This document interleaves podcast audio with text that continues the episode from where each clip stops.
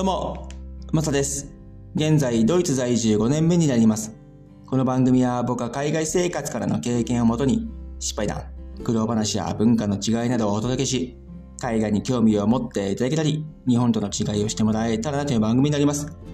第82回目の放送、今回は会議などでの質問について話していこうと思います。今まで日系企業、外資系の日本支社、そしてドイツで今働いてるんですけども、仕事環境とか仕事のやり方とか結構違う点がそれぞれあって、今回はその仕事のやり方で会議の発言とか質問などについて違った点を話していこうかなというふうに思います。僕は最初日系企業で働いてたんですけども、その時大きな会議に対して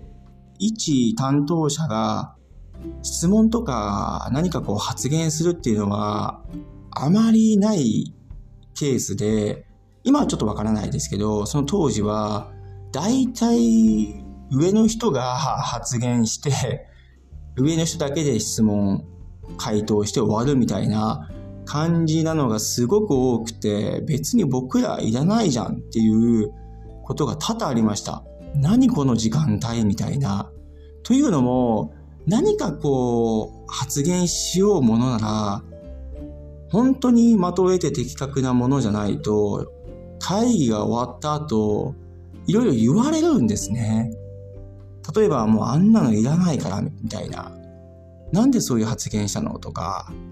あの質問って何聞いてたみたいな。だからそんなのを言われると、もう次言えなくなりますよね。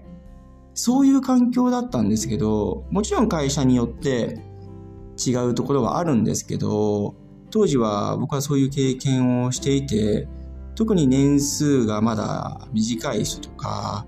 入ってきたばっかりの人とかっていうのは、なんかこう、発言しようとすると舐められた目で見られるっていうのがあって、そりゃあ言わなくなりますよね。で、そういう風な環境だともう上だけでやってくれっていう、時間がもったいないっていう風になっちゃうんで、何のための会議なんだっていうね。今思うと僕逆だと思うんですよね。上の人たちはしっかり下の意見をのものを聞かないと答えを導き出せないというか、ちゃんとリーダーとして判断下せないと思うんですよね。上なら上だけでやってくれっていうのはすごくあって、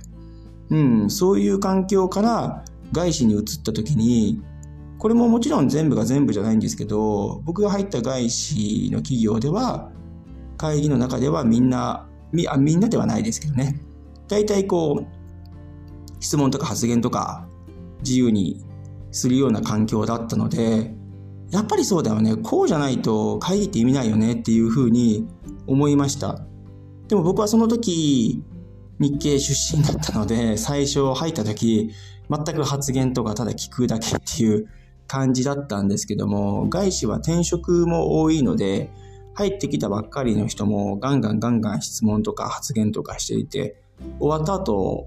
別に何も言うこともなく、反対に良かったですねとか、なんかそういう言葉が出てきたりとかしてたので、そこに時間を使ってよかったなっていうふうに思えたりもするようになりました。そこはかなり大きく違うなというところもあって、あとはその外資日本支社で働いてた時、アジア上海ですね、中国の、そこにそのアジアのヘッドクォーターがあってなので、そこでアジアでの全体のミーティングがあって、日本からとか韓国とかタイとかいろいろ各支店が集まって、そこで大きなミーティングをするんですけども、その時でも、日本以外の国々の方は質問コーナーの時ガンガン質問していくんですね。で、日本支社の方もその上の人は質問をしてましたけども、担当者とか、リーダーとかになると、これはもう当然人にはよるんですけども、その日本でやってた時の会議のような感じではなかったんですね。特に中国の方々とか韓国の方々とかっていうのは結構その全体のミーティング中でも質問とか発言とか、されてたんで、やっぱりこう日本の気質っていうのがそこにも出てるのかなというふうに思いました。そしてドイツに来てですね、もうこっちの人はやっぱり会議に出るとすごく発言するし質問をするんですね。で、僕も日本支社の時そういう質問とか発言とかするようになったんですが、こっちの人はもっと積極的で、特に大きい会議になっても臆することなく、質問をしていくっていう環境なんですね。というのが僕が言われたのは、会議に出たんだったら何かこう疑問点とかなかったとか別に言ってもいいんだよ、反対に言わないとこいつなんて思われてんだろうなっていうふうに思われたりもするよみたいな感じで言われたのもあったんで、そうだよなということで、質問とか発言とかに対して全く臆することないよっていうふうにもアドバイスもらって、もちろんできる日とできない日っていうのはあるんですけど、今はそうですね、思い切って発言してもいいんだっていう、てか発言何をしようかなっていうふうにも考えたりとか、こういった質問してみようかなっていう気軽な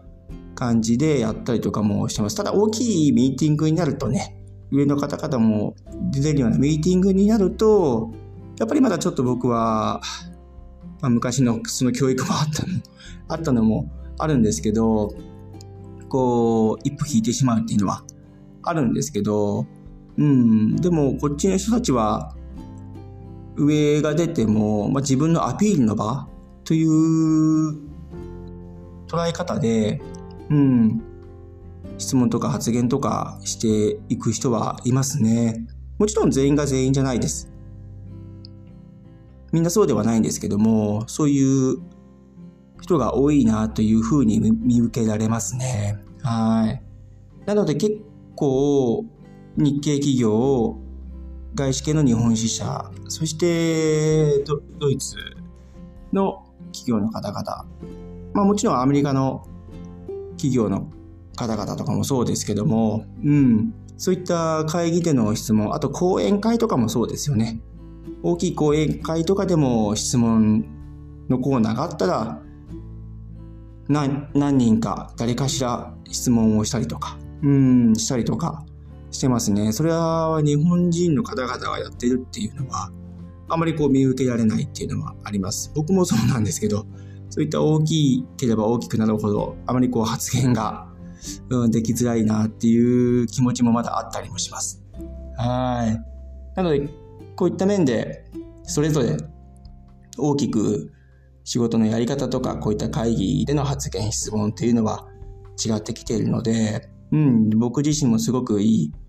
勉強になってますし、いろいろ学ぶことがあるなというふうにも思います。今回は会議などでの質問について話させてもらいました。どうもありがとうございました。それでは素敵な一日をお過ごしください。ではまた次回の放送で。チャオ。